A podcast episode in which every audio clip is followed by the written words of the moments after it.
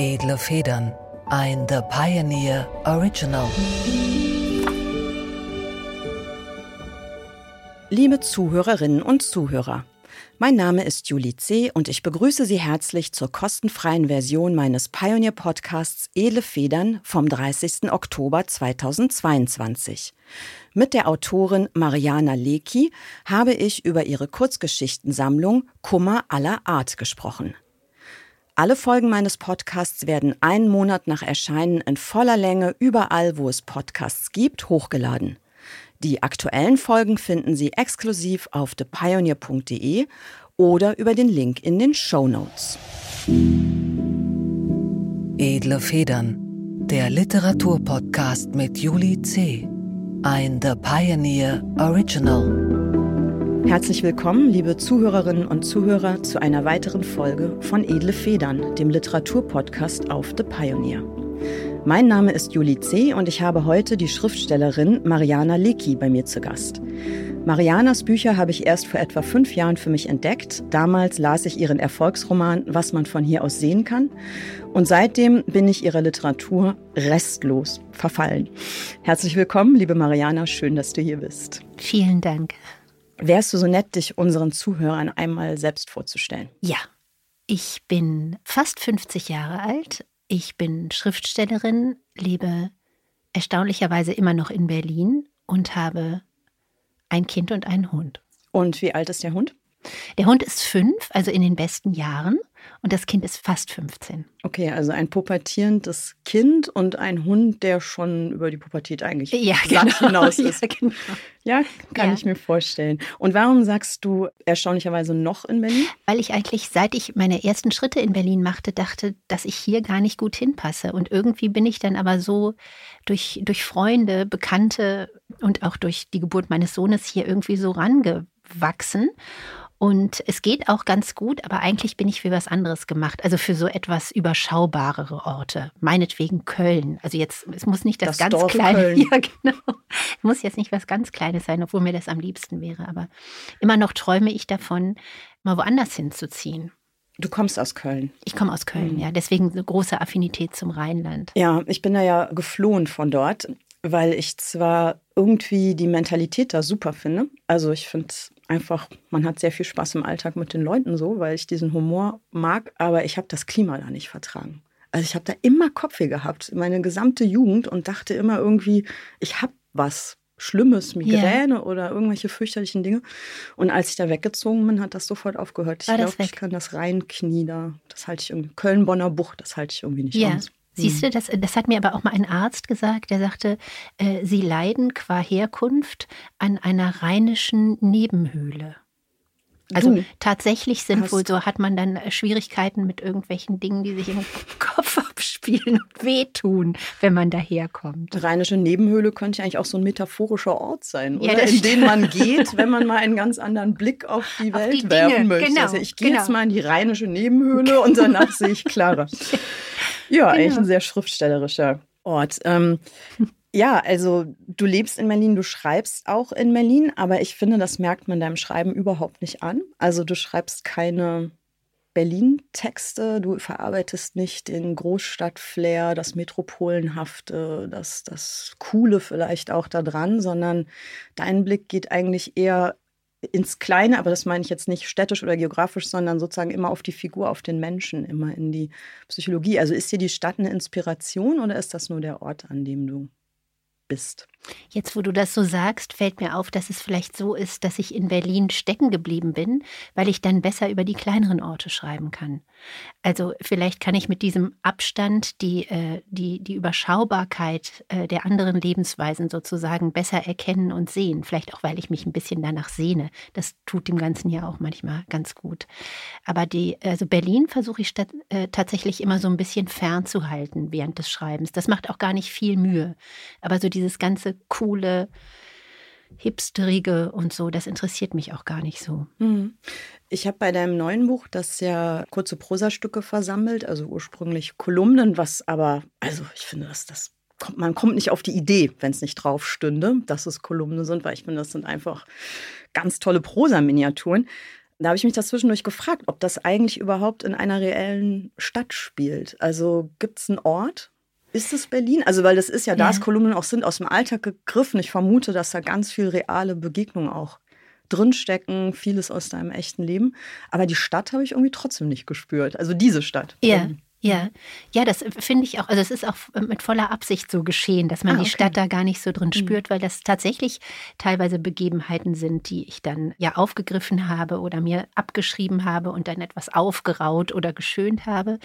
Äh, aber ich wollte auch, dass die an so einer bestimmten Ortlosigkeit stattfinden.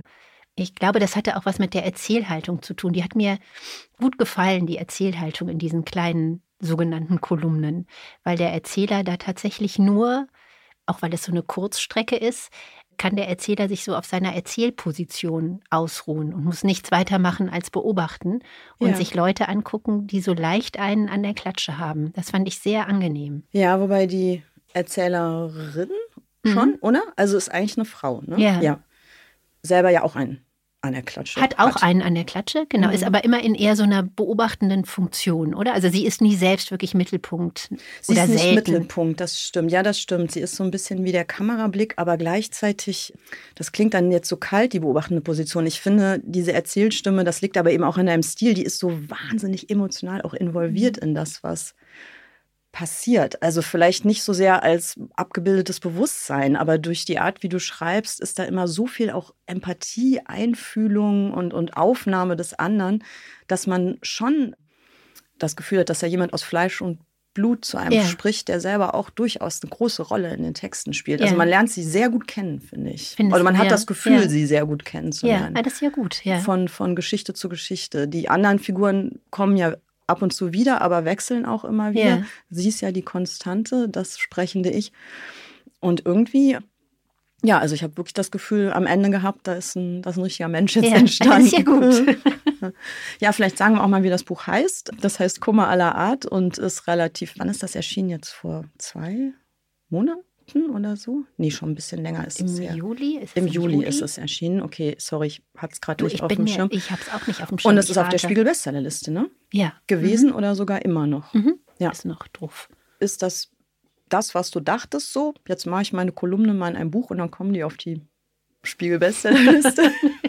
genau das genau habe ich so, gedacht. Oder? Genau so. Mhm. Äh, nee, nee, überhaupt nicht. Das war, ich hatte ein bisschen Schwierigkeiten damit, das Buch zu veröffentlichen überhaupt, weil es mir so etwas vorkam wie so eine Mogelpackung. Also die Texte waren ja schon da, die waren für die Psychologie heute geschrieben, die waren fertig. Und man musste sich quasi nur noch zusammenklammern.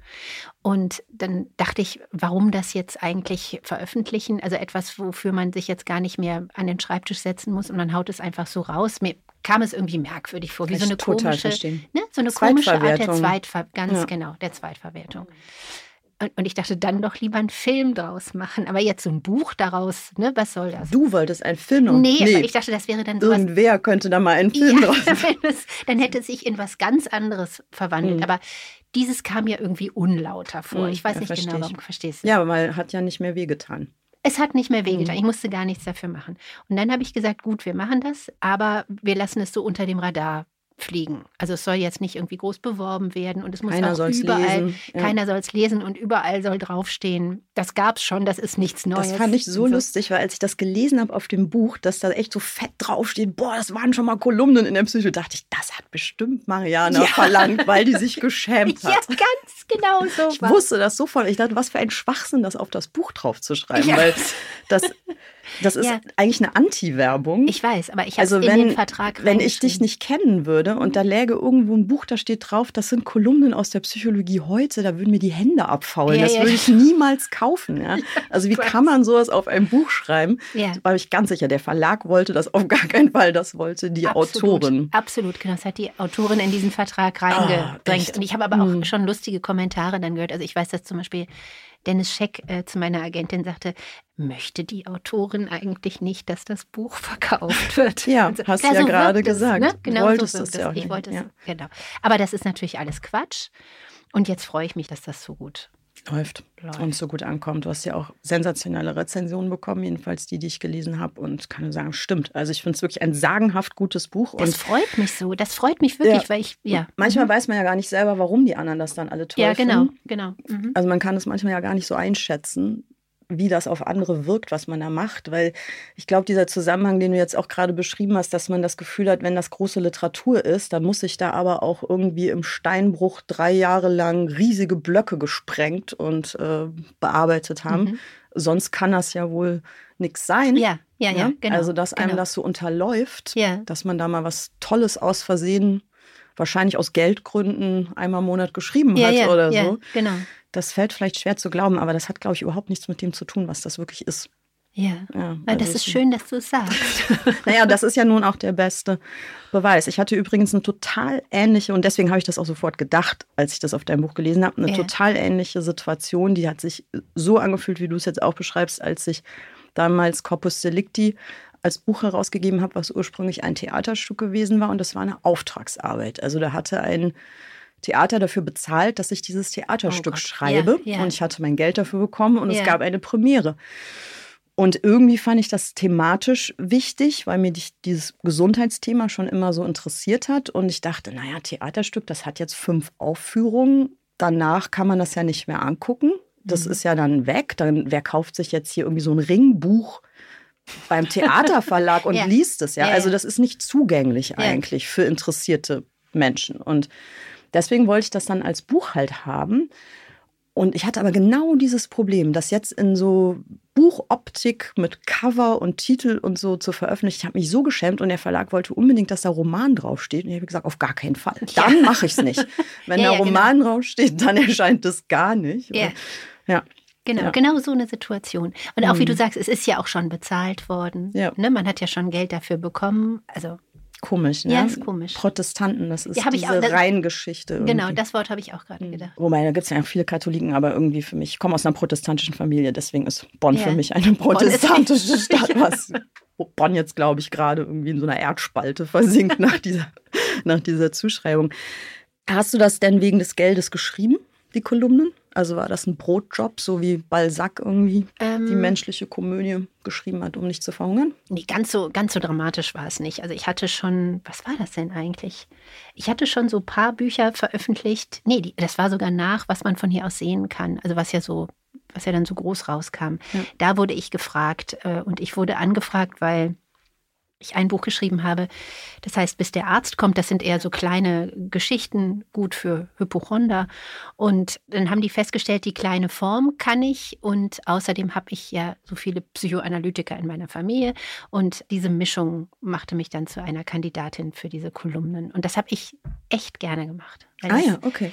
Wie gesagt, also diese Form, ich fand die Form gut, dieses Kleine, nachdem man so einen großen Roman geschrieben hat, solche kleinen Fimmeleien fand ich sehr fand ich sehr angenehm und auch, dass ich so eine klare Aufgabe hatte. Das vermisst man ja, finde ich. Oder ich vermisse das mhm. manchmal, dass einer sagt, mal, jetzt schreibst du mal genau darüber. Und zwar bis zum 15. Ja, genau, bis zum 15. Wehe, du wirst nicht fertig. Wehe, genau, mhm. genau, ganz genau. Ja, andererseits ähm, kam das einmal im Monat? Dann? Einmal im Monat, mhm. genau, genau. Aber ich habe dann sehr schnell. Stressig. Es ist stressig und ich habe, ich wollte sagen, ich habe sehr schnell gemerkt, völliger Quatsch. Ich habe nach drei Jahren gemerkt, dass ich dann kein Buch schreiben kann. Also ich kann keinen neuen Roman anfangen, weil ich mhm. ständig, ich weiß nicht, ob das, das bei dir auch so ist. Ich kann mich nicht auf zwei Sachen, ich kann mich auf zwei Sachen gleichzeitig konzentrieren, aber nicht auf zwei mhm. Texte. Ja, doch, das kann ich schon, aber nur, wenn das sozusagen aus unterschiedlichen Quellen sich speist. Also ich finde so verschiedene Textsorten, also bei mir ist es so, dass die sozusagen aus verschiedenen Kraftquellen, mir fallen jetzt nur so pathische Wörter ein, irgendwie yeah. sich speisen. Also wenn ich zum Beispiel jetzt einen Jura-Text schreiben muss, der kann ja auch mal super lang sein. Yeah. Das stört sich null mit der Literatur. Das sind irgendwie zwei ah, andere ah, okay. Gehirnhälften. Yeah. Oder zum Beispiel auch Drehbuch oder ja, Theater ist schon grenzwertig, aber Drehbuch zum Beispiel finde ich geht auch. Aber was ich auch nicht könnte, wäre jetzt sowas wie du. Also diese Kolumne ist aus meiner Sicht absolut Hochliteratur und ist ja auch ebenbürtig auf Augenhöhe mit dem, was du sonst machst. Ne? Also finde ich jedenfalls. Das kommt jedenfalls beides aus der gleichen Aus derselben Ecke, genau. Mhm. Und dann, dass sich das die Kraft saugt, das kann ich mir gut vorstellen. Ja. Also das heißt, du musst es jetzt aufhören, um dann mal wieder einen Roman schreiben zu genau. können. Genau. Und dann habe ich aufgehört und dann stand ich doof da. Ja, ja, ne? Da dachte ich, Tja, blöd aus der Wäsche geschaut. Wo, wo ist jetzt der Roman? Wo ist dann jetzt? Dann wollen wir doch mal. Genau. So, also die erste Seite. Hm. Ja. ja, da reden wir gleich mal noch drüber, wie das ist. Ähm, sehr schön. So, wie schreibt man eigentlich einen Roman? Ich wollte dich bitten, vorher mal was vorzulesen. Sehr gerne. Ich lese eine Kolumne vor, die heißt Die Polonaise der Patienten. Federlesen. Ich sitze in einem Café und überlege seit einer Stunde, woher ich den älteren Herrn kenne, der an einem Tisch schräg vor mir sitzt. Ich bin mir sicher, dass ich ihn aus irgendeiner fernen Vergangenheit kenne. Schließlich wendet mir der Herr sein Gesicht zu, nur kurz.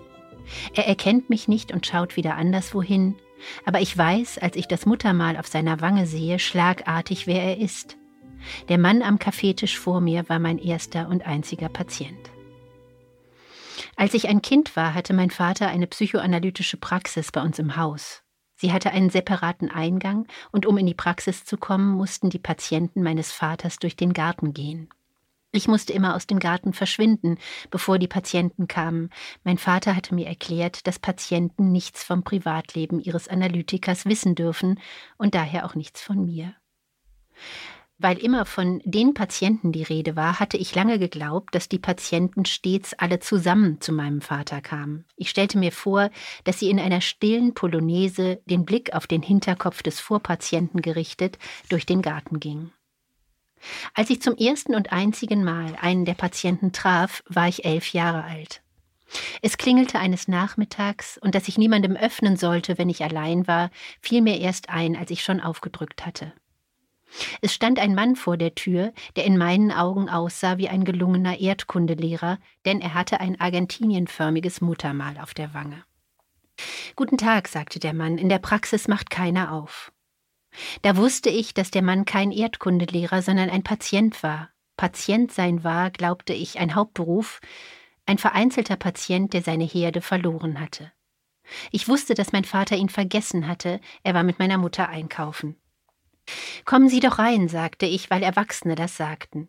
Ich ging mit dem Patienten in die Küche, und da standen wir dann. Die Erwachsenen, die ich kannte, wussten immer, was zu tun ist. Sie sagten, so, wir machen jetzt erstmal das und das, und das machte man dann mit oder nicht.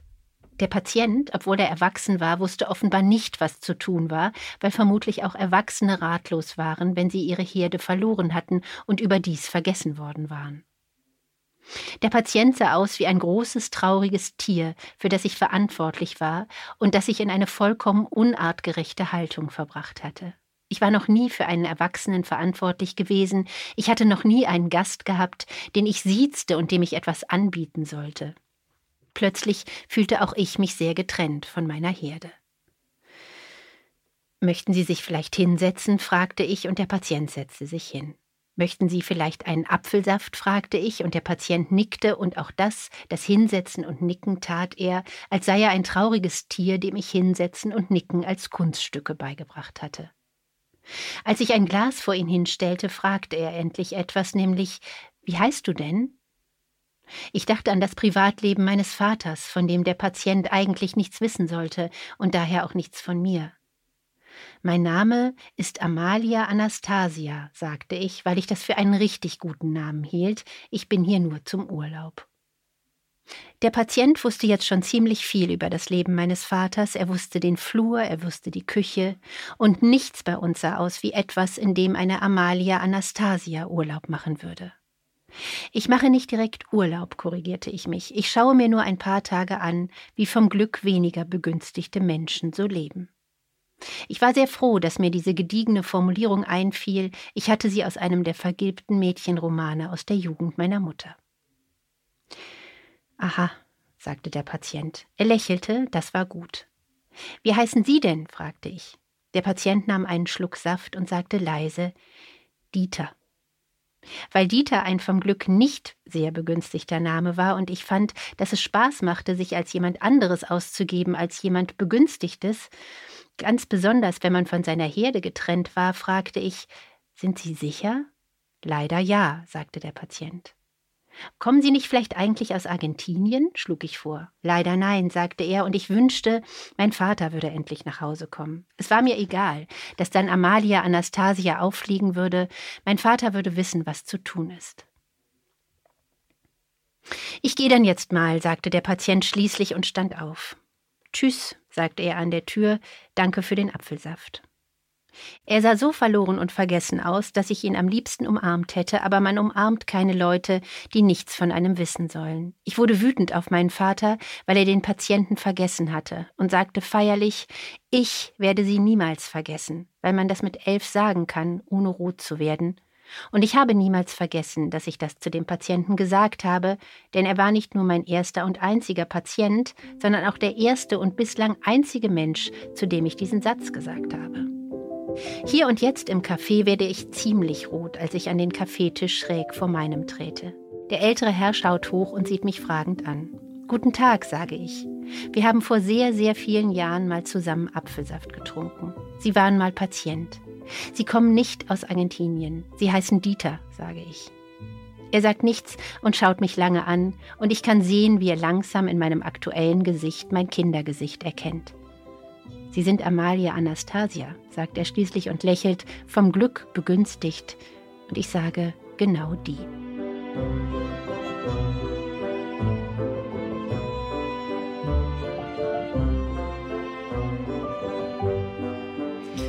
Ja, lieben Dank.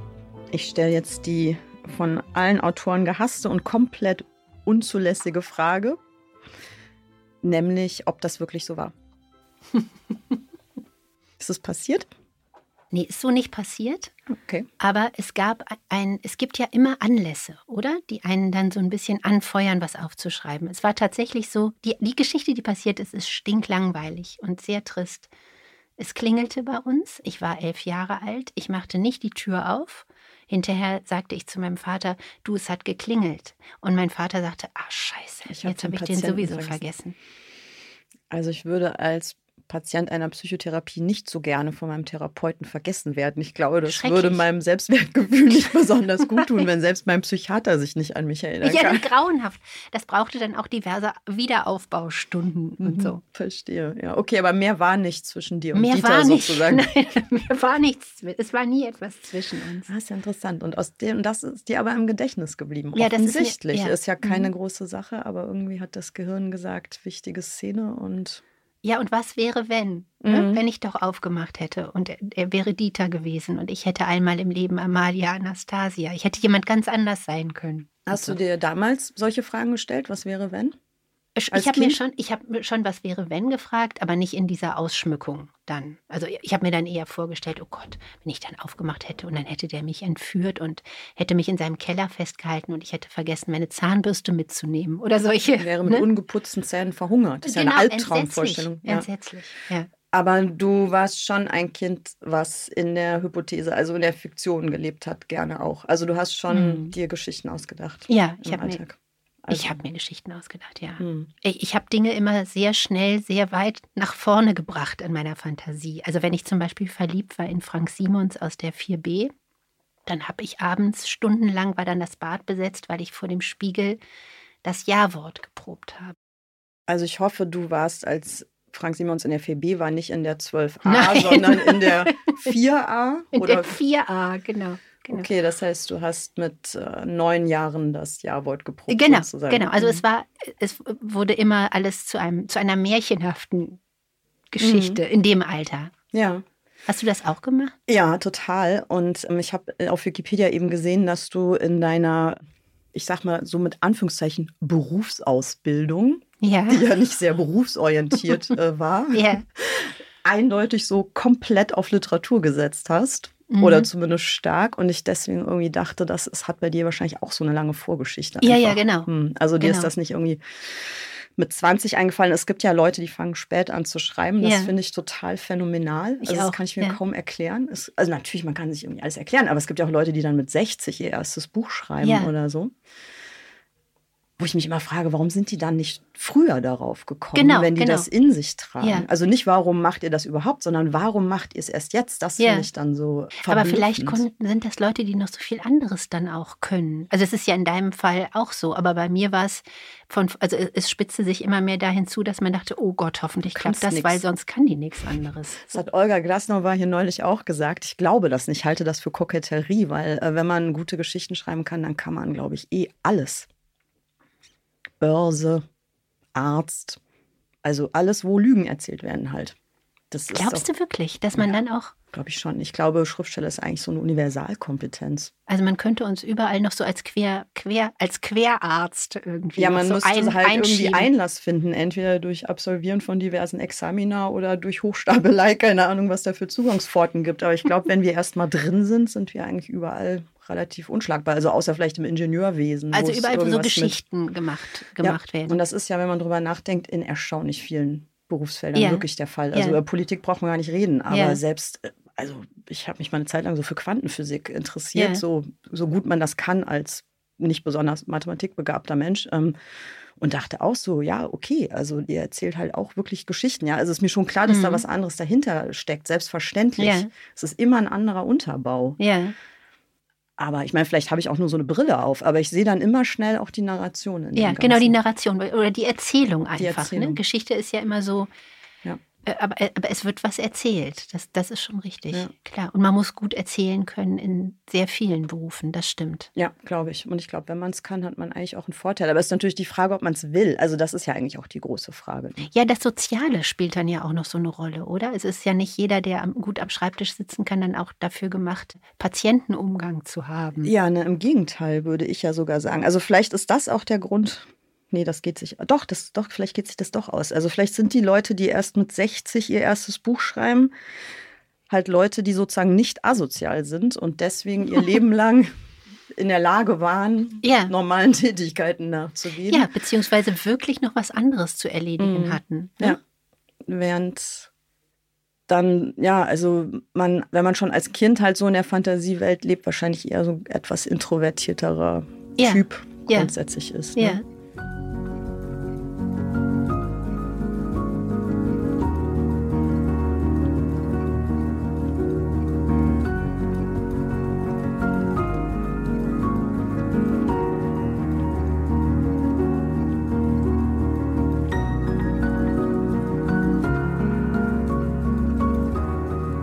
Ja, du hattest das ja schon angedeutet in der E-Mail, das hat mich total interessiert, deswegen wollte ich das, dich auch gleich fragen, dass du meintest, du hast mit Lesungen so ein Problem. Ja. Also das finde ich gehört auch in diesen Kosmos, wenn man doch Schriftsteller ist und mhm. sich auch dafür entschieden hat, dann liegt das ja wahrscheinlich nicht daran, dass man gerne von Hunderten von Leuten angeguckt wird, weil mhm. das ist nun mal das, was man als Schriftsteller eigentlich nie wird. Und trotzdem ist das aber Teil des Berufs oder es wird halt erwartet.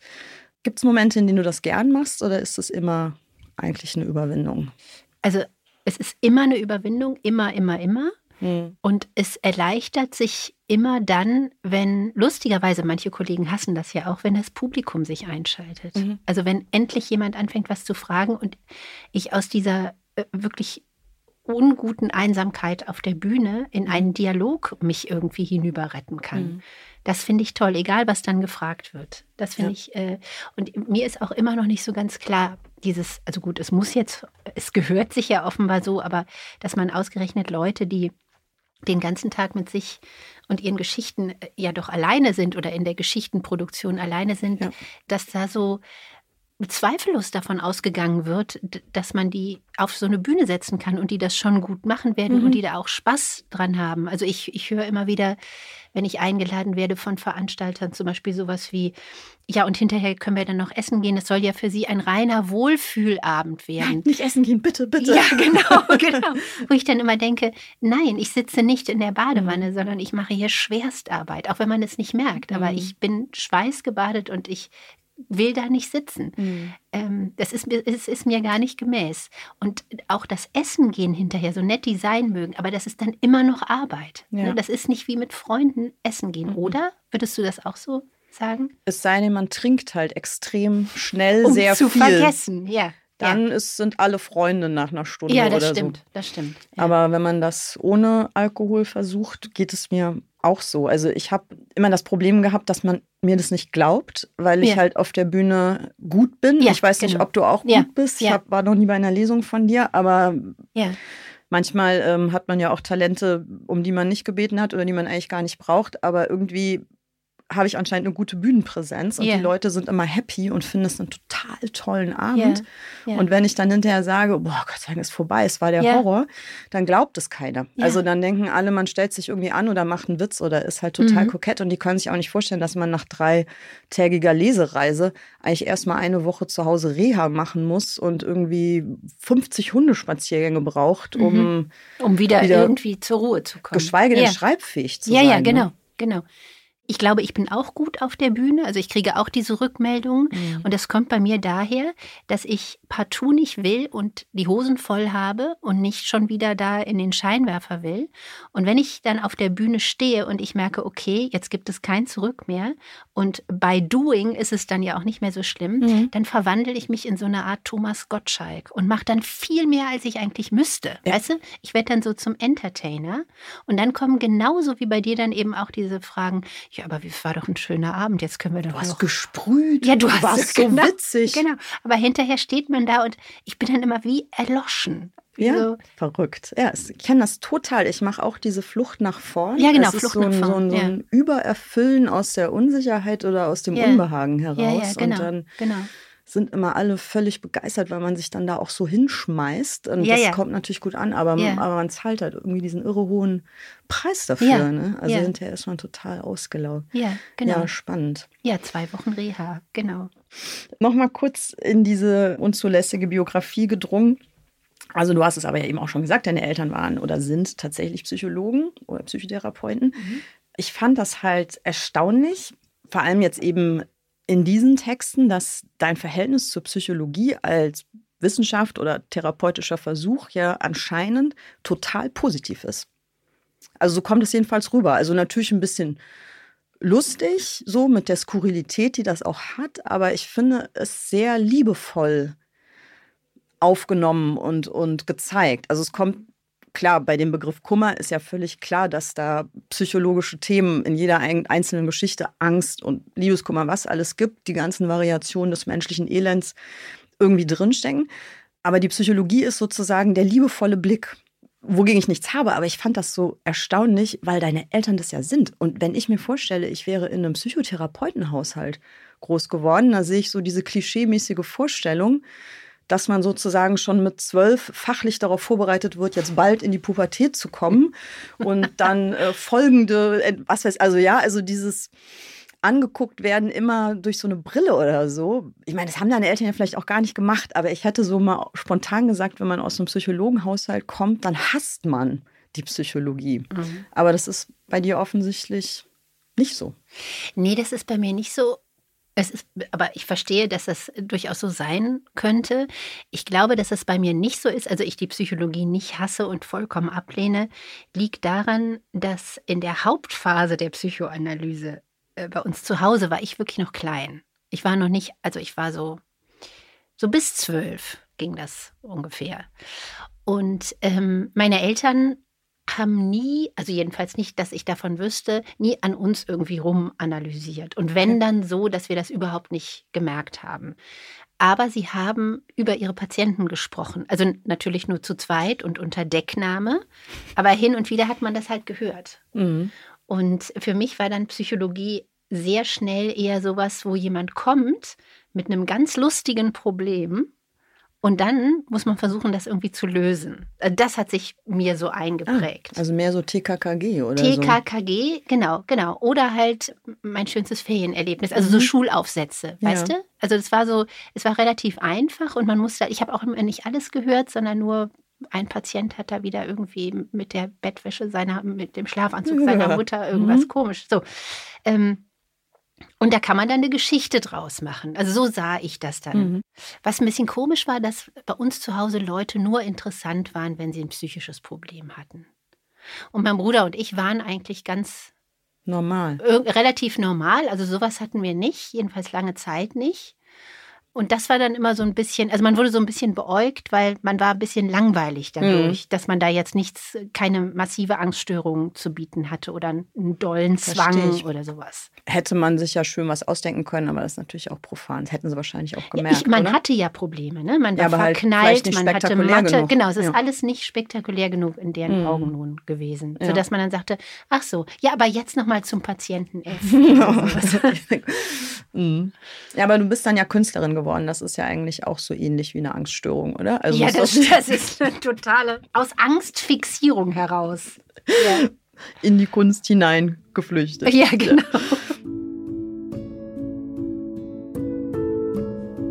Ich schreibe ja immer Klappentexte für die Bücher, die Ausgangspunkt des Gesprächs sind. Und deswegen habe ich auch ah. für deins einen geschrieben, also alternative Klappentexte ja. sozusagen. Und das lese ich dann einfach vor. Ja, Muss auch nichts zu sagen.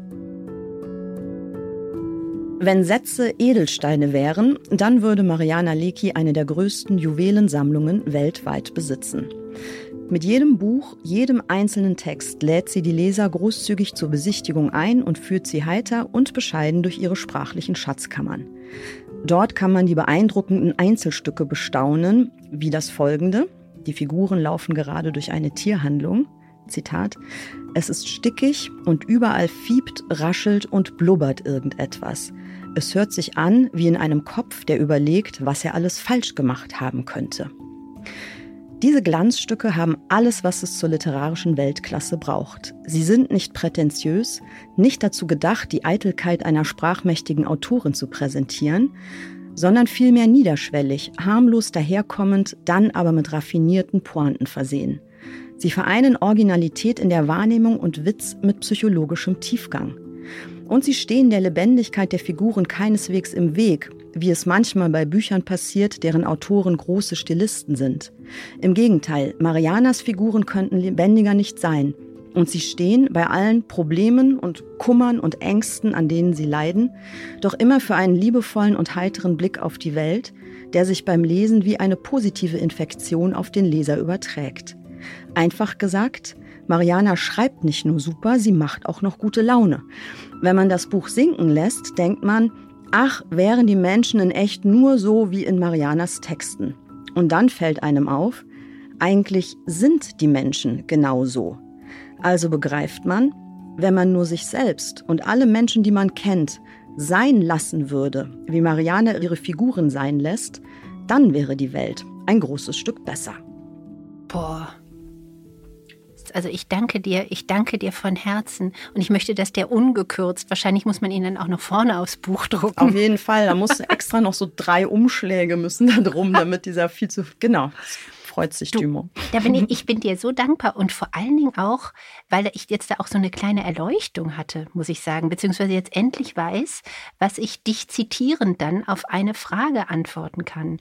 Ähm, ich werde nämlich ständig, ständig gefragt bei Veranstaltungen. Also irgendjemand hat mal gesagt, ich bin die Skurrilitätsbeauftragte der deutschen Literatur. Ne? Lustig hm. und kommt jetzt halt immer hm. wieder vor. Okay. Und also dann werde ich gefragt, ja, wo nehmen Sie denn eigentlich immer diese herrlich skurrilen Typen her? Und dann will ich eigentlich immer sagen, ich finde die gar nicht so skurril, beziehungsweise skurril. wenn, normal. dann bin ja. ich auch extrem skurril, weil mhm. ich finde, ich finde das normal. Und dann wird immer gelacht. Und aber das ist es, genau so habe ich es gemeint. Also dass man, wenn man die Leute so sein lässt, genau, ne? ja. dann löst sich auch ihre komische Skurrilität auf. Ja. Dann, die ihre angebliche dann sind sie keine, ja genau, also sie sind keine Exoten oder irgendwas. Das empfinde ich auch überhaupt nicht so nee, ne? in deinen Büchern. Also ich würde da nie auf die Idee kommen. Das sind halt, wir haben das ja vorhin am Anfang so ein bisschen im Spaß gesagt, die haben halt einen an der Klatsche, ja. aber wirklich so wie jeder. So wie ja? jeder. Also ja. wo ist der klinisch reine Mensch ohne irgendein Problem? Also das sind ja wirklich bei dir eben gerade keine Figuren, die irgendwie in die Groteske oder ins Extrem getrieben sind, was ja. ich als so wohltuend empfinde, weil ich mag halt, äh, das ist jetzt wirklich so eine Geschmackssache, aber ich mag halt oder habe Schwierigkeiten mit Figurenführung oder generell mit Texten, die so extrem auf das Besondere oder Herausragende mhm. oder, oder ja, dann auch ins Groteske überhängende yeah. aus sind. Also yeah. ich bin süchtig nach so einem Realismus, der ja yeah keine kalte Abbildung ist, sondern der einfach eine, eine reell mögliche Weltwahrnehmung yeah. zeigt. Yeah. Also das sauge ich so in mich auf. Also yeah. dass man wirklich das Gefühl hat, man guckt jetzt gerade durch ein fremdes Bewusstsein hindurch auf eine Welt, die man kennt. Und dann hat man Erkenntnisse, Erleuchtung und irgendwie Feuerwerk. Und das finde ich ist halt bei deinen, bei deinen Figuren eben gerade so und nicht, dass die äh, jetzt sonderlich. Ich meine, was haben die denn? Die haben, der eine hat Liebeskummer, Schlafstörungen, Angst vorm Tod, Angst vor Veränderungen. Ja, ja. Nichts von dem Nichts, ne? hat irgendwer, der hier sitzt, nicht, schätzungsweise. Ja, genau. Also das ist ja wirklich eigentlich total, ja. Total ja, ne? ich, ich, finde ja. auch. Ja. Und wenn du jetzt so einen Text schreibst, den Roman lassen wir noch beiseite. Das ist ja sozusagen dann die Folterkammer der Fragestellung. Das heben wir uns für den Schluss auf. Und wie weit bist du? Wie läuft's? Ja, wie, wie viele Seiten hast du denn schon? Jetzt mal bei diesen kleinen Texten, aber wahrscheinlich gilt das ja auch dann für dein Schreiben insgesamt. Also ich vermute, dass du jemand bist, der sehr langsam und an einzelnen Sätzen arbeitet. Ja, ist das so oder ist es so. nur ein Das ist ja, so. Ja, das ist so. Ich habe mal von dir gelesen, dass du, das stimmt vielleicht gar nicht, aber es ist mir so in Erinnerung geblieben, dass du eine nur so Datei hast, in der du fröhlich vor dich hin schreibst und dann kann man das aber auch wieder verwerfen und dann sind da plötzlich tausend Seiten und man kann sich daraus bedienen, wenn man möchte, aber vielleicht passiert auch nichts mehr damit, was ja. ich unglaublich bewunderungswürdig finde. Und ich hingegen kann erst anfangen, wenn ich den ersten, den letzten Satz weiß und wie die Figuren, wo die am Anfang sind, wo die dann am Ende hin müssen. Und das ist auch bei Kolumnen schon so.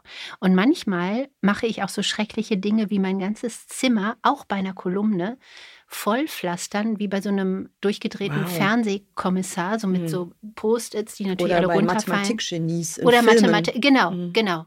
Die will ich vielleicht eigentlich sein. Mhm und, und, ne, und alles spannt sich da so rum und es gibt so Querverweise und dann wird der arme Text, den es noch nicht mal gibt, sofort wie in so einer Entschuldigung, aber in so einem Mammografiegerät von oben, also vom Oberbau und vom Unterbau einfach komplett äh, zerdrückt. Bevor er also das hast du jetzt irgendwie hässlich in eine Metapher gefasst. Ja, sehr hässlich. Ich weiß auch nicht, woher das jetzt ich kam. Ich hätte gesagt, ähm, es ist ein Planetarium, oder? Der Text wird aufgespannt zu einem Planetarium. Ja, du, so ist schön. So aber ist dann, doch besser. Aber dann, weißt du, dann, dann, der kann gar nicht entstehen, weil zu viel Über- und Unterbau da hm. ist. Der, der arme Text Gut, aber denk an den Nachruhm, ja? Also das musst du alles nur fotografieren und dokumentieren und alle werden dich halt für das Genie halt, was wahrscheinlich bist. Und, und wie werden, sie werden denken, und wo ist der Text? Ach so, ja gut. Was, ähm, was, hat die da die ganze Zeit Gelegentlich sollte einer dabei rauskommen, ja, aber genau. das schaffst du ja doch. Also ab das geht dann, ja, ja, das ähm, geht dann. Aber es ist ein unglaubliches, ich nenne es immer so ein Gezwängel vorher. Ach, mhm. ist das?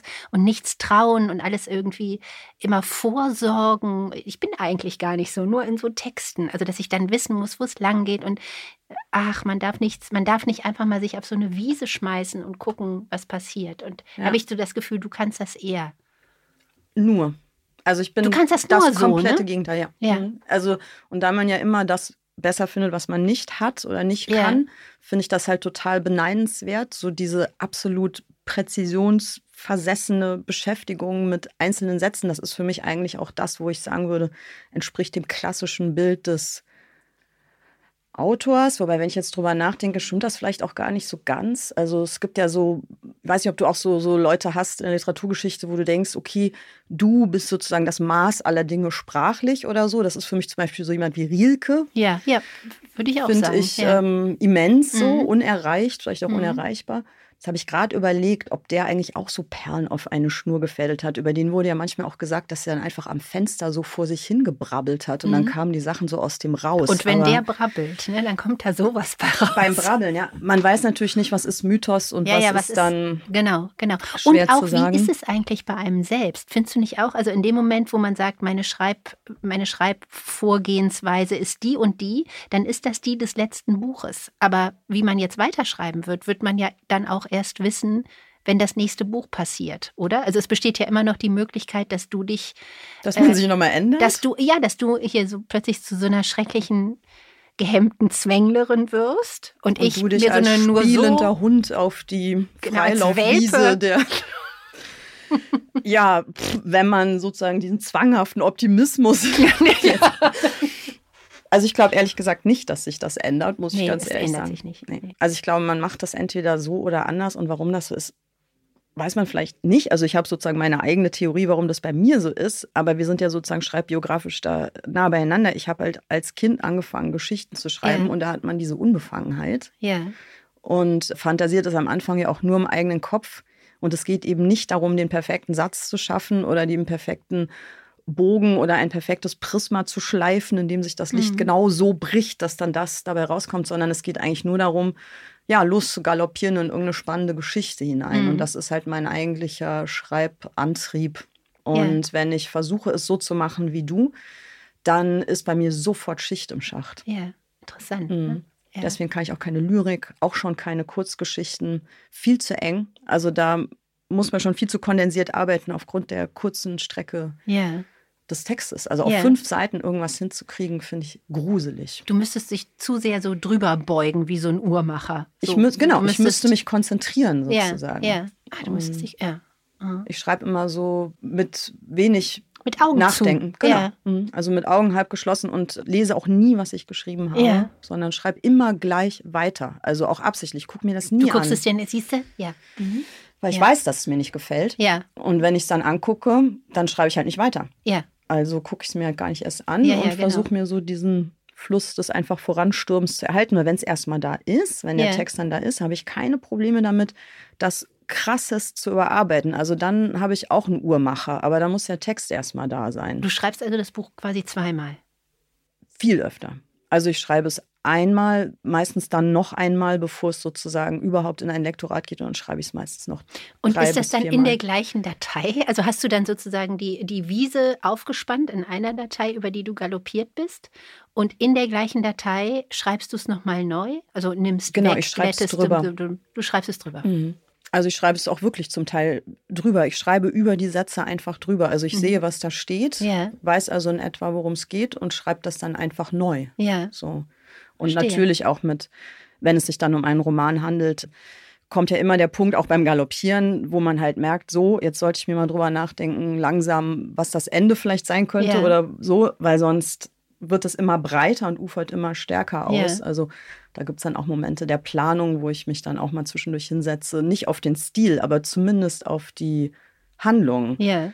Blickend mir zu überlegen, was jetzt vielleicht sinnvoll wäre, als nächstes zu tun. Das mache ich aber erst seit einiger Zeit. Also habe ich am Anfang auch nicht gemacht. Aber das ist wirklich interessant, auch dass du das, dass du sagst, du hast dich da eigentlich seit deiner Kindheit, hast du es so gehalten? Ne? Also so das Losgaloppieren erstmal ja. in die Geschichte hinein, während ich in meiner Kindheit, schon in meiner Kindheit immer am Radiergummi rumkaute ja? und, und wieder weg und nochmal neu. Beim Schreiben oder beim, beim Schreiben. Malen oder bei allem sozusagen? Beim Schreiben vor Echt, allen Dingen. Ja, ja. Mhm. Und wann hast du die ersten Geschichten geschrieben? Mit wie vielen Jahren? So acht, neun. Acht. Mhm. Ne? scheint das das Alter ist das Alter, glaube ich, ne? Mhm. Meine ja. Tochter fängt gerade an, die ist Die acht. fängt an jetzt. Ah, ja. Mhm. Also so ein bisschen, ja. keine Ahnung, ne? Ich will ja. jetzt nicht sagen, dass die damit weitermachen muss, aber es ist einfach so, dass sie jetzt mit fast acht gesagt hat, sie die wollen ja dann den Laptop heute, ne? Ja. Also nichts mehr mit Bleistift und Radiergummi. Ja. Mama, ich brauche deinen Laptop. Ja. Da wusste ich, okay, es ist soweit. jetzt geht's los. Ja, ja, mhm. ja genau. Jetzt okay, aber dann ist es tatsächlich vielleicht auch echt so ein Charakterding, ne? Wenn du das als Kind auch schon so gemacht hast, irgendwie. Ja, ja. Aber es stimmt, dass man es immer so weitermacht, egal wie viele Schreibschulen man besucht. Man macht es so, wie man es als Kind gemacht hat. Ne? Also kommt mir gerade so vor. Bei mir total. Bei mir waren die Schreibschulen auch ein Knick, weil die mich ja gezwungen haben, es anders zu machen. Mhm. Und dann äh, ging das halt nicht mehr. Also mhm. da musste ich mich wieder davon absetzen ja. und lösen und daraus finden, weil dieser sehr ähm, kritische Blick schon auf die ersten Ansätze und Texte vorstellen, darüber sprechen, das hat mich total gelähmt. Ja. Also da, das ja. müsste dir ja eher gelegen haben dann, oder? Also das. Ja, es kam, mir, mir kam das sehr zu Pass, das stimmt. Das stimmt also diese Umbauarbeiten äh, oder die Texte so auseinandernehmen, das fand ich immer, fand ich immer ganz gut. Wobei das bei uns auch so war, dass es wirklich dann um den Text ging und nicht irgendeine äh, irgendeine Haltung, die der Dozent hatte, so durchzudrücken oder so. Ich hatte ja. schon das Gefühl, es ging so sehr um, ja. ne, um, um den Text, über den wir sprachen. Das war bei uns aber auch, auch so. Das war bei euch auch so. Ja. ja. Hildesheim. Hildesheim. Ne? Also, um genau. das nochmal kurz zu sagen, Marianne hat an der Schreibschule in Hildesheim studiert. Genau. Ich war in Leipzig, aber die Modelle sind, glaube ich, ziemlich ähnlich. Es ist so mehr ähnlich. oder weniger. Es ist ähnlich. Also man redet über Texte. Und bei uns war es tatsächlich auch so, dass eigentlich so gut wie alle Dozenten es geschafft haben, ihr Geschmäcklerisches so einigermaßen außen vor zu halten. Eher auf der Stilebene yeah. kam das so durch. Also da gibt es ja auch so Moden, yeah. was yeah. gerade gut ankommt. Und ich weiß nicht, in welchem Jahr du da angefangen hast, wahrscheinlich auch ähnlich wie ich. Wir sind ja fast gleich alt. Also ich habe irgendwie in den 90ern jedenfalls. Den, ja, bei mir war es später. Ich kam aus Tübingen sozusagen so. noch. Äh, ich war aber vorher in Tübingen gewesen und äh, der Orteil gründete dann, Hans-Josef Orteil gründete das ähm, in Hildesheim und hat mich dann quasi aus Tübingen mitgenommen. Also ich kam schon ah, spät. Ja. Ach, ich du glaub, kanntest 98. ihn schon. Ja, er hatte, es gab in Tübingen. Professor. Nee, es gab in Tübingen, äh, wo ich studierte, gab es sowas ganz Tolles, das hieß Studioliteratur und Theater. Und da kamen halt Schriftsteller und haben Seminare gegeben. Hm. Übers Wochenende. Aber, aber Wilhelm Genazzino zum Beispiel Krass. oder Thomas Beckermann, der Lektor von äh, Max Frisch damals. Und die machten Journalismus und eben Katja Lange-Müller und, äh, und machten so Schreibseminare. Und das war immer ungeheuer intensiv und ich wollte eigentlich artig meine Germanistik und empirische Kulturwissenschaften Scheine machen und machte aber statt dieser Scheine machte ich, glaube ich, 30 Scheine Nein. in diesem Studio. Vollkommen Im nutzlos. Ernst man jetzt? brauchte die gar nicht. Ne? Also man brauchte, okay. um da so ein irgendein Papier zu kriegen, 10. Und ich hatte dann diese 30. Also ich hing da immer rum. Mhm. Und dann kam eben der Urteil und erzählte davon, dass er das aufziehen wollte. Und das war 98, glaube ich, also spät. Ja. Kommt bei mir auch in etwa hin, ich glaube, ich war 96, habe ich da angefangen. Und wir hatten, das wird ja ähnlich gewesen sein. Ich weiß ja auch, wie Urteil ist. Wir hatten ja Hans-Ulrich Treichel, das ist ja sozusagen Urteils Zwillingsbruder ja, genau. irgendwie. Also es ist ja eigentlich ein und dieselbe Person, die ja. sich aufgespalten hat in zwei Autorenbewusstseine. Ja. Und äh, da war sozusagen immer der kurze Satz, der schlichte Satz, der adjektivfreie Satz, der wohlgeformte Satz. Ich denke mal, da bist du ganz gut angekommen wahrscheinlich mit deiner Schreibweise schätze ich, oder? Also die mochten dich wahrscheinlich. Ja, also es, also war, es gab nie harte. Ja, genau. keine Vernichtung sozusagen. Ja. ja. Und ich lag da so ein bisschen neben der Spur. Du warst, also ich ja, war so, du warst voller Adjektive. Ich war voller Adjektive ja. und Metaphern. Ich hatte pro Seite drei Mondmetaphern. Ja, guck also, mal. Aber es ist und alle so, wow, brech. Und muss Konntest du dir das zurückerobern ja. oder hast du dann irgendwann gedacht, naja, vielleicht müssen es nicht drei sein oder so? Ja, also ich hatte dann also irgendwann nutzen sich Dinge ja auch ab. Ich hatte dann in meinem ersten Roman, ich weiß die Zahl nicht mehr, aber ich habe sie irgendwann mal aus Spaß gezählt, waren bestimmt so an die 200 Mondmetaphern drin. Also ja. wirklich, also nicht, es sind ja keine Metaphern, aber so der Mond sieht aus wie. Ja, der Mond sieht aus wie, ja, Mondvergleich. Mondvergleiche. Ja. Und dann so, ich glaube, bei Wojciech ist es eine blutige Orange. Also da gibt es ja auch wirklich in der Literatur so ganz viel ja. Zeug. Und ich ja, hatte aber da er halt ist immer noch nicht genug besungen worden. Insofern finde ich. Ich war absolut der Meinung und ich bin halt ja immer äh, so eine Nachteule gewesen gewesen, war deswegen mit den Hunden auch immer nachts draußen, habe ständig den Mond gesehen. Also einfach als. Faktum, ich konnte das beurteilen und mir fiel da halt viel zu ein. Ja. Und warum das dann nicht auch so? Und dann habe ich schon angefangen, das so ein ganz bisschen zu reduzieren, aber grundsätzlich darauf bestanden, dass es halt so ist und ja. so bleibt. Und jetzt würde ich halt niemals mehr eine Mondmetapher machen. Aber das ist sozusagen auch einfach der persönlichen Entwicklung geschuldet. Ja, ja. Ich würde ja auch nicht mehr andere Dinge tun, die ich mit 20 getan habe. Ja. Also so, genau. genau. Ja, aber es war schon eine Schleife. Also ich musste die Schreibschule eher so ein bisschen, da musste ich so ein bisschen drüber wegsteigen, um wieder dahin zu kommen. Auf höherem Niveau, absolut. Yeah, ich habe profitiert. Yeah, yeah.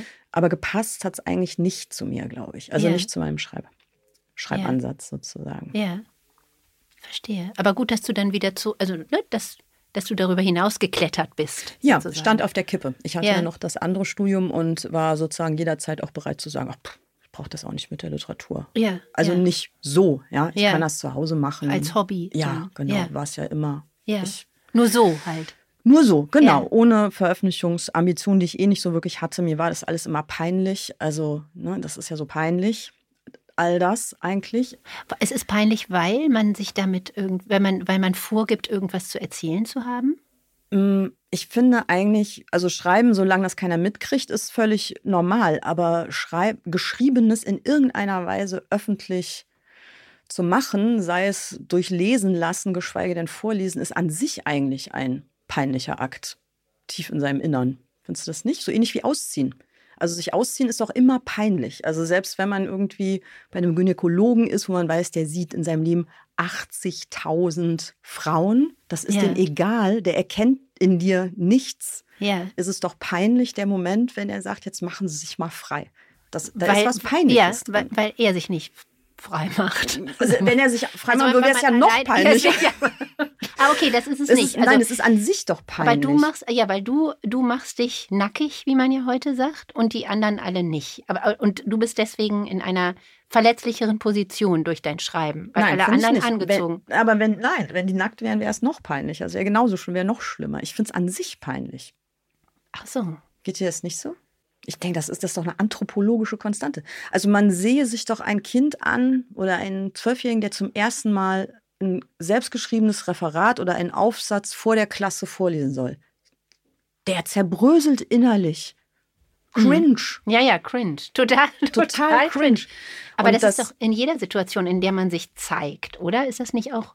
Ja, schätzungsweise, genau. Du bist psychologisch geschult, ich merke das. ja, aber ich finde, Schreiben ist ja irgendwie sich zeigen, oder? Ja. Das ist es doch auch. Also man ja, aber das sind ja ganz viele andere Dinge auch, oder? Also Schauspieler zeigt sich also natürlich nee. hinter der, ja, hinter der, aber er zeigt seine Kunst.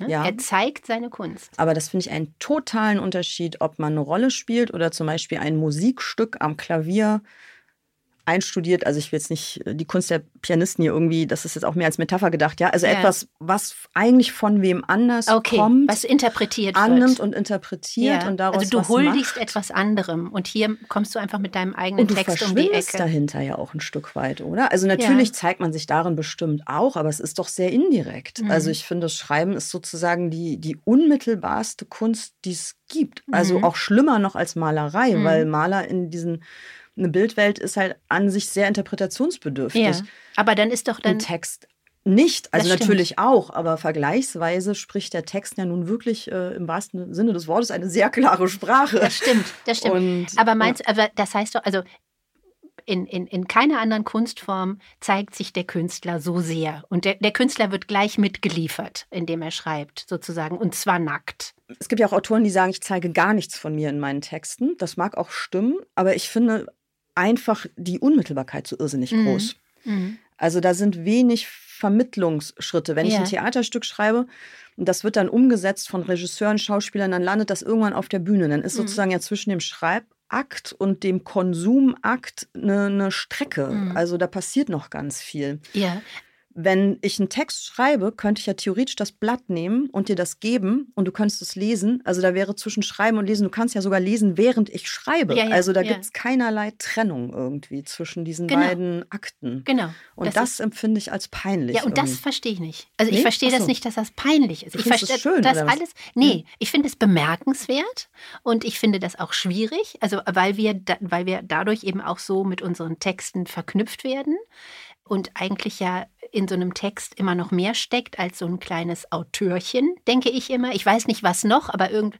der Weltgeist. Manchmal der Welt, womöglich ja. der Weltgeist. Manchmal frage Ganz ich klar. mich wirklich, was habe ich damit zu tun? Ja. Was habe ich mit dem Buch eigentlich zu tun? Wer war das? Wer, wer ist das ja. gewesen? Und das ist nicht nur so dieses, wer ist diese Persona nee, nee. an Autorin, sondern was habe ich eigentlich gemacht? Also ich habe den irgendwie ja. urgehoben oder ja. so, keine Ahnung. Mhm. Aber jetzt habe ich einen Faden. Genau, was das Peinliche ist daran, ist mir noch nicht klar. Gut. Ich finde es sehr heikel, aber peinlich habe ich noch nicht verstanden. Dann versuche ich mal die Peinlichkeit noch aus dir herauszukitzeln. Ja. Vielleicht äh, finde ich die doch noch. Wenn du jetzt von einem unfertigen Text sozusagen die ersten Sätze geschrieben hast oder auch schon eine Seite, lässt du das jemanden lesen? Nee. Würdest du dann zu deinem Mann gehen und sagen, guck mal, ich habe die erste Seite fertig, wie findest du das? Machst du das? Du, wenn ich die spektakulär gut finde, ja, aber sonst. Ja, findest nee. du aber nicht, sondern nee. du findest es. Ich finde es miserabel. Nicht peinlich? Ja, und weil ich es peinlich finde, zeige ich es aber nicht. Also ich mache ja. sozusagen, es wird nicht es peinlich, pe weil ich es nicht zeige. Es wird in dem Moment peinlich, wo was Peinliches äh, auf dein Augenlicht jetzt. Aber wenn du trifft. es zeigen würdest, genau, dann würdest du doch Peinlichkeit empfinden, während das einer liest, oder? Also da kann man jetzt auch ja, sagen, ja, das ja, ist ein ja, das stimmt, aber das ist sozusagen, ne, das ist ja auch Quatsch, das in einem im ersten Stadium sozusagen. Oh, das machen aber viele Leute. Andere Frage. Andere Leute machen andere Sachen, natürlich. Mhm. Aber ich glaube, also du würdest jetzt sagen, ja, es ist ja peinlich, weil es noch nicht fertig ist, weil es noch nicht perfekt ist. Aber selbst dann, Julie, aber würde ich noch nicht sagen. es ist ja nie fertig und nee, nie es ist perfekt. Nie, nie fertig das gibt es ja nicht. Es gibt doch immer ja. dieses Restversagen klingt jetzt wieder so, als wäre es ein reines Perfektionismusproblem. Aber ich glaube, das ist der Sache einfach immanent. Du bist sozusagen fast während des Aktes beobachtet von deinen Lesern. Mhm. Also natürlich hast du den Akt 500 Mal revidiert, du hast lektoriert und redigiert und versucht es so gut wie möglich zu machen. Aber es steckt ja eigentlich immer noch der schöpferische Akt nackt im Text. Mhm. Und dieses Rumredigieren dient doch eigentlich vor allem dazu, da sozusagen eine Schutzhülle drumherum zu machen, die so strahlt, mhm dass man sozusagen geblendet ist und zwar und das, was drunter liegt, vielleicht noch spürt, mhm. aber nicht mehr wirklich drauf guckt. Mhm. Und solange da Löcher sind im Text und die sind immer da, ist es eigentlich ein unzulässiger Blick. Ja, aber du würdest doch nicht sagen, jetzt meinetwegen bei einem, wahrscheinlich wieder kein guter Vergleich, aber ein Stein, Metz, und du siehst diesen komplett unbehauenen Stein dir an. Der ist noch nicht fertig. Da würdest du ja auch nicht sagen, es ist ja peinlich. Also wenn er sagt, guck mal, mein neues Kunstwerk, fände ich das glaube ich schon peinlich. Aber es wäre eher schlecht, oder? Es wäre mhm. noch schlecht. Ja, wir müssen Der Text Stein ist noch schlecht. Ja. ja. Na gut, vielleicht hast du da wirklich sozusagen nur eine Qualitätsskala und nichts. Ich glaube da, glaube ich, also und ich glaube nicht, dass ich keine Peinlichkeitsskala habe. Aber da habe ich eher so ein nee, da habe ich eher noch, noch nicht gut und jetzt aber besser. Interessant. Ich denke immer, das fühlt sich für mich so universell an, dass ich immer denke, das müssen doch alle haben. Ja, und das ist Das liegt doch nicht an dir. mir, das liegt doch ja, an der Sache. Es liegt an der, ja, aber das, wenn ich es richtig verstehe, ist es bei dir verknüpft mit diesem, dass das, was wir rausgeben, immer quasi noch warm ist und sozusagen ja. bei uns noch an der Nabelschnur genau. hängt. Genau. Und das ist bei anderen Leuten nicht so. Und das ist für dich Peinlichkeit. Ja. Genau. Mhm. Also das empfinde ich oder ich nenne das Gefühl, was das erzeugt. Es ist, intimi so es ist viel intimer. Zu intim. Vielleicht zu intim. Zu intim. Zu intim Und deshalb für peinlich. den Blick. Genau. Okay. Eigentlich unzulässig sozusagen. Ja. So ähnlich wie Ausziehen am falschen Ort. Am falschen Ort, ja. ja.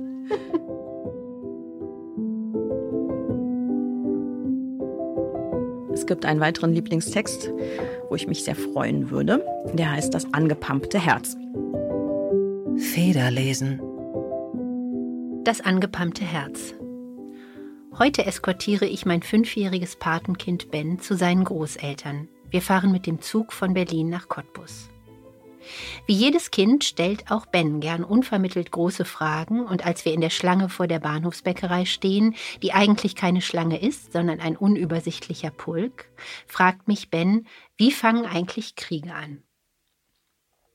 Ich bin mit der Backwarenauslage befasst und sage ungenau, Kriege fangen an, wenn Leute in Streit geraten. Ben nickt. Eine der Verkäuferinnen hinter der Theke schaut mich an und fragt, was darf's denn sein? Die beiden bitte, sage ich und deute auf irgendwas mit Käse, und dann sagt ein Mann, von dem ich zu diesem Zeitpunkt noch nicht weiß, dass ihn der Himmel oder sonst etwas Imposantes schickt, ziemlich laut Moment, entschuldigen Sie mal. Ich drehe mich um. Der Mann steht schräg hinter mir und funkelt mich an. Was glauben Sie eigentlich, wer Sie sind? fragt er, dass Sie die Stirn besitzen, sich hier einfach vorzudrängeln. Ich habe mich nicht vorgedrängelt, sage ich. Ich habe Sie nicht gesehen, Entschuldigung. Der Mann will das offenbar nicht hören, denn er legt sofort nach. Finden Sie, dass Sie ein gutes Vorbild für Ihren Sohn sind, wenn Sie sich einfach so vordrängeln?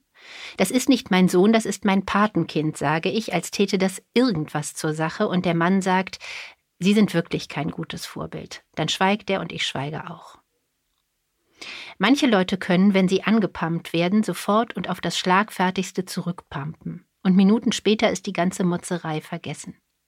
An mir fließt derartige Pampe leider nicht ab.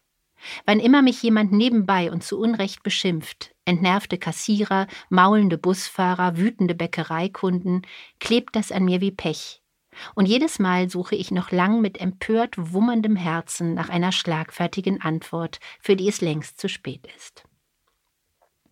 Die schöne Kehrseite dieser Medaille ist, auch beiläufige Freundlichkeiten bleiben an mir kleben.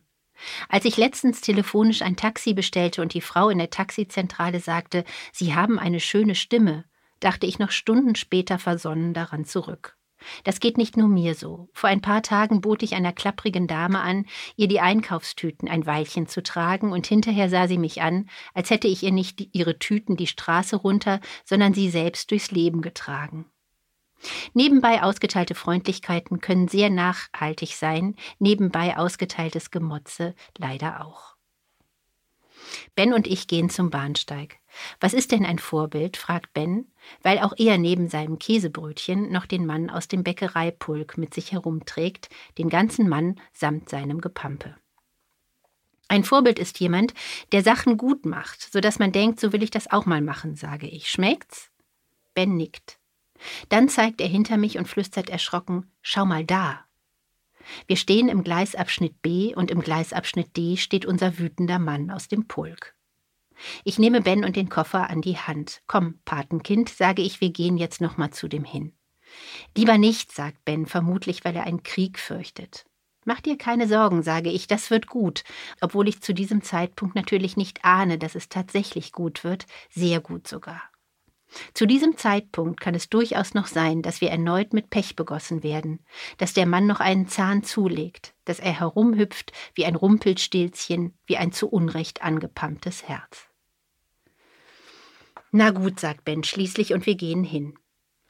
Wir gehen hin, weil mich der Mann an meine Vorbildfunktion erinnert hat. Wir gehen hin, weil ich dem Mann seine Unfreundlichkeit nicht durchgehen lassen, weil ich seiner Erzählung dazwischen funken will, einer großmäuligen Erzählung, die behauptet, dass er umgeben ist von einer sich ständig vordrängelnden Welt.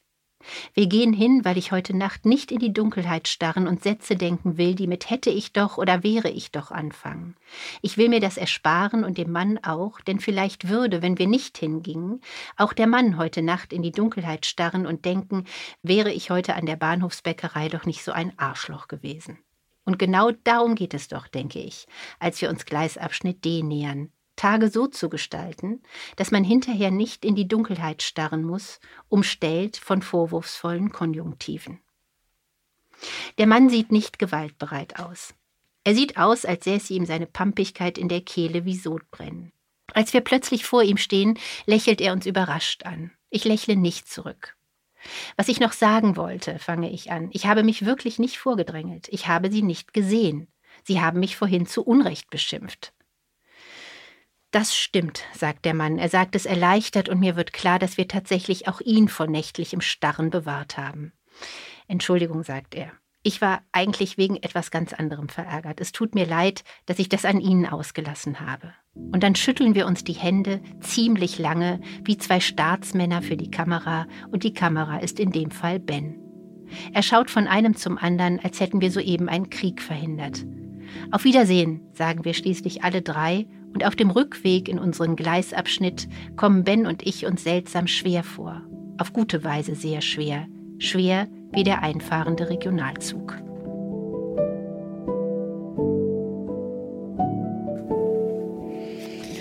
Ja, ach, das macht so glücklich, wenn man sich gestritten hat und sich dann wieder verträgt. Ne? Das ja. macht glücklicher, als wenn man sich gar nicht gestritten hätte. Ja, das ist wirklich wahr. Und auch wenn einer sagt, es war was ganz anderes los. Mhm. Das finde ich auch so das finde ich auch immer so, so, so angenehm. Oder wenn man sich entschuldigt, selber oder auch wenn sich jemand anderes entschuldigt. Ich finde, das ist auch so ein Glücksbringer. Also sowohl wenn man es selber schafft, sich zu entschuldigen, ist man hinterher total glücklich. Genau. Und wenn es jemand anderes macht, ist man aber auch glücklich, dass total. der das macht. Und es schafft sofort eine sehr angenehme Nähe. Ne? Also mhm. man ist sich durch Entschuldigung viel näher, als man sich vorher war. Genau ne? wenn alles glatt gegangen wäre, ja, genau, sozusagen. Genau. Das ist echt verrückt. Also ja. ich finde manchmal schade. Manchmal denke ich, solche Sachen geraten so ein klein bisschen in Vergessenheit. Ja, das ne? ich auch. Ja. Und dadurch ähm, fehlt dem Alltag dann oft die Süße, weil ja, sowas. Ja, ja, genau weil genau. sowas nicht mehr im Gebrauch ist, was früher ja eher oktroyiert auch wurde durch irgendwelche ja, Konventionen. Sag Entschuldigung. Ja. ja. Und jetzt ist nicht mehr oktroyiert, aber dann wird es halt auch nicht mehr so viel. Dann wird so verschludert. Ne? Gemacht, ja. ja. Und ja, der andere schluckt runter. Und, man ja. gewöhnt sich ans, ans Schlucken, ans Ausweichen, ans, ans Wegducken, geht der Konfrontation vielleicht auch schon aus dem Weg, weil man ja auch weiß, dass man hinterher sich nicht entschuldigen könnte oder nicht genau. wüsste, wie man damit umzugehen hat. Und genau. Manchmal denke ich, dass Konfrontationen in Wahrheit äh, die größeren äh, Magneten zwischen Menschen eigentlich ja. sind, als ja. dieses Nebeneinander her, läuft ja. alles glatt oder so. Ja, genau, genau. Also gerade weil man so, weil man sich da so nahe kommt, weil mhm. man womöglich auf jemanden zugehen kann und sagen kann, äh, Entschuldigung, ich muss jetzt nochmal sagen, das mit gestern und der andere bricht auf und sagt, ja genau, ich wollte auch unbedingt und es war so doof. Das, das äh, bringt einen wirklich nah zusammen, finde ich. Und erstaunlicherweise macht es, braucht es mehr Mut, jemanden jemandem anderen zu sagen, dass einen was gestört hat, mhm. als umgekehrt, oder? Aber vielleicht ist das Typsache. Also was jetzt die Figur. Du, umgekehrt wäre dann. Dass jemand auf einen zukommt und man dann das einsehen muss. Also so, das ja. finde ich leicht. Ja. Und sehr schwer finde ich es, zu jemand hinzugehen und zu sagen, das hat mir nicht gefallen, das war ungerecht oder also das, was die Figur jetzt halt in dieser ja, Geschichte macht, ja. das finde ich ungeheuer. Also das würde ich, glaube ich, niemals machen. Ich würde nie in so einer Bäckereisituation hinterher noch zu dem hingehen und was sagen. Ja. Also ich weiß nicht, finde ich total ähm, schwer. Ja, das ist auch, das also mit, nur mit Rasen, das gehört an, ich habe das mal gemacht, überhaupt nicht in der Situation. Mhm. Aber ich dachte, ich kriege gleich, mein Herz bleibt gleich stehen, weil es so ungewohnt Puls. war. Genau, genau, weil es so ungewohnt war. Auch so für sich, jetzt blöde Formulierung, aber so dieses für sich dann nochmal einstehen, das ist auch peinlich. Das habe ich zum Beispiel als peinlich. Das ist auch sehr peinlich. Ja, Den ganzen Weg wieder zurückzugehen, nur um dem zu sagen, ich habe mich echt nicht vorgedrängelt. Mhm. Ne? Also da wäre ja auch die Gefahr gewesen, dass er sagt, dass er sagt Entschuldigung, aber wie wichtig nehmen Sie sich? Ja, ja, genau. Wen interessiert das? Wen interessiert das, genau. Ja. Ja, mit einem Puls von 200. Da zahlen andere Leute echt viel Geld fürs Bungee-Jump. Ja, für den gleichen Effekt. Statt einfach mal. Ja, genau. Ja.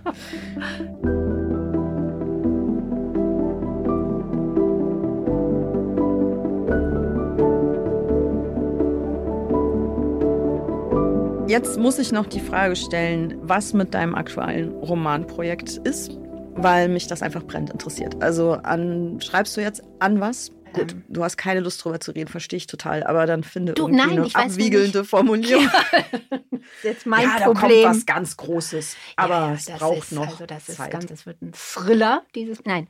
Also, ich habe jetzt, ich glaube auch im Gegensatz zu dir, ich bin ja wirklich sehr, ich möchte auch so in die Datei einfach spielen. Stattdessen habe ich jetzt sehr lange mit dem Hund, also im Beisein des Hundes, nachgedacht, auf endlosen Spaziergängen, was jetzt die neue Geschichte sein soll. Und es hat nicht funktioniert. Ich finde einfach den, den ganz großen Bogen noch nicht. Und ich habe mich nie getraut, ohne großen Bogen mich hinzusetzen, wie gesagt. Und jetzt, äh, aus Gründen der Verzweiflung und auch der Langeweile, habe ich das jetzt mal so gemacht, dass ich nur so die, so bis Mitte ungefähr Bescheid weiß, was passiert, mhm. was mich total nervös macht. Mhm. Also ich weiß nur bis, äh, und was soll dann passieren? Ich weiß es nicht. Das ist eine schwarze Wand. Kontrollverlust. Kontrollverlust. Ja, Kreisch. Genau. Ja, Kreisch. Mhm. Mega Kreisch, möchte ich sagen. Und jetzt habe ich angefangen, jetzt habe ich so ein paar Seiten. Und einerseits finde ich es sehr abenteuerlich, einfach so, also was für mich drauf losschreiben ist, ne? ist noch mhm. immer noch Gezwänge. Aber nicht zu wissen, was da jetzt kommt, das beunruhigt mich. Weil möglicherweise dann Schicht im Schacht sein ja, könnte. Ja, dann ist vorbei. Womöglich war es das nicht. Könnte und dann stehe ich auf Seite 180, da würdest du nur weiter. mit der Wimper zucken. Und ich habe dann aber alles verschossen, was ich hatte. Ja, meinst du? Mhm. Ich mhm. habe immer nur eine, ich habe immer nur eine Geschichte, was anderes. Und da kommt dann alles rein, was mir einfällt. Ich habe nicht irgendwie noch so ein Fundus, wo ich dann noch mal gucken kann. Ach, guck hier und was ist eine Geschichte? Also was ist das, was du da hast sozusagen? Also ist das etwas, was eine Figur erlebt oder ist das ein Kosmos oder eine Welt oder so? Es ist, es ist, ein, es ist ein Thema am Anfang. Ein richtiges Thema, ja. Wirklich? Wahr? Also sag mal ein Beispiel, muss jetzt nicht das aktuelle sein, also aber nur, dass man das verorten kann, weil ich weiß überhaupt nicht, was ein Thema du, ist. Thema ist bei mir was, äh, das Schwammigste, was es gibt. Also es war bei was man von hier aus sehen kann, äh, wollte ich über ich, ich, ich, werde sofort knallrot, weil es so schwammig ist. Liebe und Tod. Ja, das war mein Thema, mhm. weißt du? Gutes das, Thema. Oder Welt. Oder Welt. Ich finde Weltgeist. Menschen. Ja. Menschen. Ne? Mhm.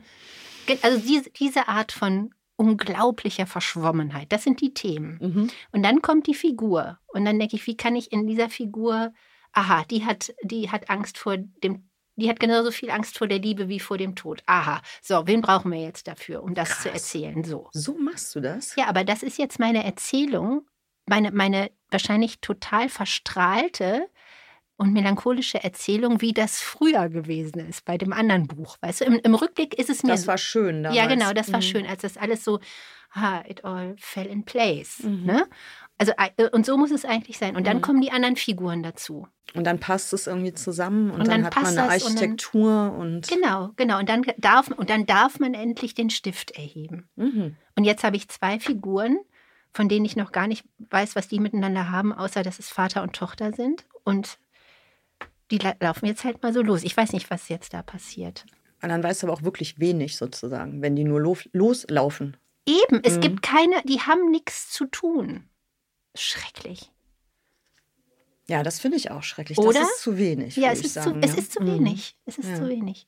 Und es muss noch irgendwas, muss, es muss noch ein Einfall eben kommen. Ja. Aber der kommt möglicherweise ja erst auf der Strecke. Ne? Also es das gibt ja sein. Einfälle, die sich weigern, sich an den Haaren aus dem Loch ziehen zu lassen. Ja. Die wollen sich irgendwie unbeobachtet nähern, während man schon bei der Sache ist. Also das geht mir das halt. Das gibt's auch. Oder? Aber ja, würde ich sagen. Ja. ja. Also bei mir ist das die Regel. Also wenn ich sozusagen auf etwas gucke und sage, okay, ich brauche, ich brauche, ich brauche, dann ähm, kann ich ziemlich sicher sein, dass mir dass nichts, nichts einfällt. Kommt, ne? mhm. Je mehr man. Finde ich schwer. Aber ja. wie gesagt, das ist ja so individuell. Also, wenn du das so beschreibst, du hast ein Thema und eine Figur und dann überlegst du dir wirklich, also so, so, so eine Architektur zu bauen. Ja? Wenn mhm. man sagt, ich habe jetzt den Grundriss, jetzt mache ich hier das Fundament und dann kommt da und das Dach und so und dann ist das eigentlich ja fertig auf dem Papier und dann geht's los. Das kann ja. ich mir halt überhaupt nicht vorstellen. Also ja. das würde ich gar nicht können. Das, da bin ich völlig defizitär. Also ich bin darauf angewiesen, dass die Sachen dann irgendwie... Dass die Sachen auf dem Weg sozusagen, auf dem so Weg Anhalter mitnimmst. Genau. Dann, ja. Mhm. Anhalter oder Pilze oder was am Wegrand halt so ist. ja. ja. Ja. Und dass da dann hoffentlich auch Gutes dabei ist und man sozusagen die, die, die Fähigkeit die man mitbringt, vielleicht auch daran besteht, es zu erkennen und es dann gescheit zu integrieren ja. in das, was eh schon am Gehen ist. Was eh so. schon, ja. Guck mal, mhm. dann hoffe ich, dass ich die richtige Strecke fahre. Ja, also es ist wahrscheinlich einfach ein total irre anderes Verfahren dann für mhm. dich. Ne? Ich habe das Gegenteil einmal ausprobiert und für mich war dann halt klar, ich habe das Buch zwar noch fertig gekriegt, aber das war wirklich die einzig echte Schreibkrise, die ich je hatte. Also eine richtige Schreibkrise, als, du so mit Vor als ich Überbau. versucht habe, einen, einen, Plan zu machen, einen mhm. richtigen Plan. Und dann versucht habe, als der Plan fertig war, das aufzuschreiben. Also ich hatte nicht das Problem, den Plan fertig zu kriegen. Das hat zwar auch ewig gedauert, aber es war dann fertig. Aber als ich dann schreiben sollte, mhm. da habe ich wirklich diesen wie bei, ich glaube, das ist Camus, wo es diesen einen Schriftsteller gibt, der immer nur denselben Satz schreibt, mhm. so jahrelang und den immer wieder überarbeitet. Ja? Also das habe ich dann mit der ersten Seite gemacht. Ich habe das, glaube ich, vier, fünf Monate gemacht. Immer wieder die erste Seite. Das war so para ja. und aufgelöst habe ich das dadurch, dass ich dann gesagt habe, ich nehme jetzt einen Stift und einen Block und schreibe darauf, weil da kann ich das maximal dreimal durchstreichen. Danach ah, wird das ja. unleserlich. Ja. Und das zwingt mich jetzt einfach voranzuschreiben. Ja, weil du sonst nicht mehr erkennen weil, kannst. Du musst weiter. Ja, mhm. Korrekturverbot sozusagen. Ja. Das fand ich dann ein ganz hilfreiches äh, Verfahren, weil das ist ja leider auch ähm, sozusagen Freud und Leid des Computers, dass man diese Bastelei ja auch exzessiv machen kann, genau. im, im Grenzenlosen. Du genau. schreibst wahrscheinlich dann ja auch auf einem Laptop eher als auf dem Papier, oder? Ja, auch auf so einem, also auf so einem, wie heißt es, Standcomputer, also so ein Ding, wo man so den Bildschirm so ganz weit von sich wegschieben kann, auch. Weißt du? Nee, was? Auf was schreibst du? also du meinst, der Bildschirm ist nicht an der Tastatur Genau, fest. das will ich sagen. Also kein Notebook. Kein Notebook, Lustig, genau. ein Standcomputer, völlig neu. Ja, ja okay. ich, weiß, ich weiß nicht, ob es so heißt. Ja. Ne? Also so ein, und den schiebt man dann auch richtig weit weg. Mhm. Also der muss ja weit, weit wegstehen. Und du hast recht, klar, man kann ständig basteln. Es gibt keine natürliche Grenze, ja. Das ist genau. für mich ein Problem eigentlich. Ja. Also wenn ich mich dem hingebe, diesem Korrekturwahn, dann wird für mich der Computer zum Problem. Ja, mhm. ja. Weil, ja, du kannst es ja einfach machen. Ja, ja, genau. Deswegen super Idee mit dem Blatt. Hast du denn Blatt schon was geschrieben voll. jetzt? Überhaupt? Ja, ja. ich habe schon was geschrieben. Ja. und wie viele Aber Seiten? Komisch. Ach so, wenn ich ganz ehrlich bin, ähm, 17. 17, ah, das geht mhm. ja noch. Ja, ja, da das geht noch. sozusagen noch alles offen. Ja, es ist alles mhm. total offen. Jetzt höre ich auch auf, darin rumzubohren. Es ist, ähm, ah. gehört sich einfach nicht, tut mir total leid, aber Nein, ich finde es einfach so nur. interessant, weil ja, es, es ist bei jedem ist, so anders ja. und irgendwie, ähm, ja, ich finde es einfach spannend. Und ich glaube eben wirklich, was du vorhin so auch halb im Spaß angedeutet hast, egal was man da macht, ja, ob man sich jetzt quält oder drauf losgaloppiert oder was für ein Verfahren auch immer, der Witz ist, dass man am Ende irgendwie eine Situation erzeugt, wo noch was anderes durch einen hindurch genau, arbeitet. Genau. Das klingt so esoterisch, ja. aber ich glaube wirklich, es gibt irgend so eine Art kollektives Narrationsbewusstsein, was webt ja. und waltet und wo man sich irgendwie so andockt genau. und dann wenn die Verbindung stattgefunden hat, dann geht das durch einen hindurch. Und dann ja. muss man sich eigentlich auch nicht so viel Sorgen ja, machen, genau. weil das passt dann schon ja. irgendwie. So. das, genau das habe ich auch. Also so mhm. dieses, wo man ja immer nah so denkt an diese esoterische, komische, ne? So. Klingt so. Ich habe keine Ahnung so. von Esoterik, aber, aber es klingt das, halt Aber es gibt diese, ich weiß, nicht, ich weiß nicht, ob du die kennst, noch vielleicht zum Schluss die schöne Geschichte. Äh, Tom Waits ist mal Auto gefahren auf irgendeinem Highway und hatte plötzlich, hörte er eine fantastische Melodie in seinem Kopf. Und er hatte keinen Stift und er war, er musste sich aufs Autofahren konzentrieren. Und dann hat er gesagt, natürlich viel, also viel schöner, als ich es jetzt sage, siehst du denn nicht, dass ich Auto fahre? Hat er einfach in die Luft gesagt. Kannst du nicht bitte zu jemand anderem gehen? Geh doch ah. zu Leonard Cohen. Ernsthaft, ja, wie geil ist das denn? Ich dachte, er sagt jetzt, kannst du nicht später wiederkommen? Ja, genau, Und zwar zu mir. Ja. Aber es ist natürlich viel toller. Zu sagen, geh doch, typ, geh doch zu jemand anderem. Ja? Okay, also demnächst, wenn mir das passiert, ich schicke den Weltgeist zu dir, wenn ich gerade im Auto sitze. Und du darfst ihn dann auch zu mir senden, wenn du gerade keine Zeit hast. Das mache ich. Vielen Dank für das schöne Gespräch, Mariana, dass du hier warst. Ich danke, es war sehr schön. Danke.